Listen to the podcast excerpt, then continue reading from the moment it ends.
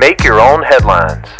Hey, this is Dal Welsh inviting you to enjoy some random news and make the grace of God your biggest headline of the day. Today's podcast is sponsored by the Stretch Willoughby Rodeo and the letter M. So, have you ever had a moment when you felt like you needed to make a major change in life? Like when they quit making Hubba Bubba soda? I almost had a life changing moment yesterday. For about 47 seconds, I thought I was moving to Santa Barbara, California. Why?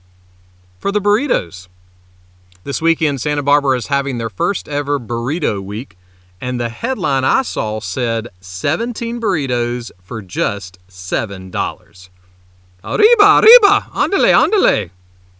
Well, come to find out, 16 restaurants are offering 17 burritos for $7 each. So, not the deal I thought. But there is a silver lining. Andersen's Danish Bakery is part of Burrito Week, and they're offering what they call the sweetest little burrito. The tortilla is made out of chewy marzipan almond meringue and it's drizzled with icing. Then they take that tortilla and they stuff it with a fluffy layer of mocha cream and some shreds of kiwi and strawberries and chocolate chunks.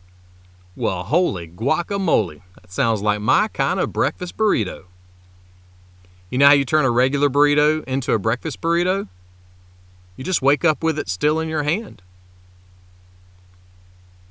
John the Apostle was writing to encourage some early Christians, and at one point he wrote this Now we are children of God.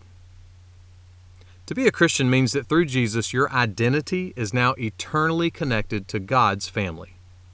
Somebody put it this way As a believer in Jesus, there is no healthier place to be than to remind yourself of who you are and who your Savior is. That sweetest little burrito is probably super good, but remembering who you are in Christ, well, that's priceless. And all day, every day, it'll change your life. Make that one of your headlines today. Make Your Own Headlines is a little smidge of encouragement from Holland Avenue Baptist Church.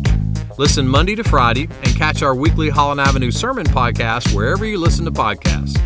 And for more positive resources, check out hollandavenue.com.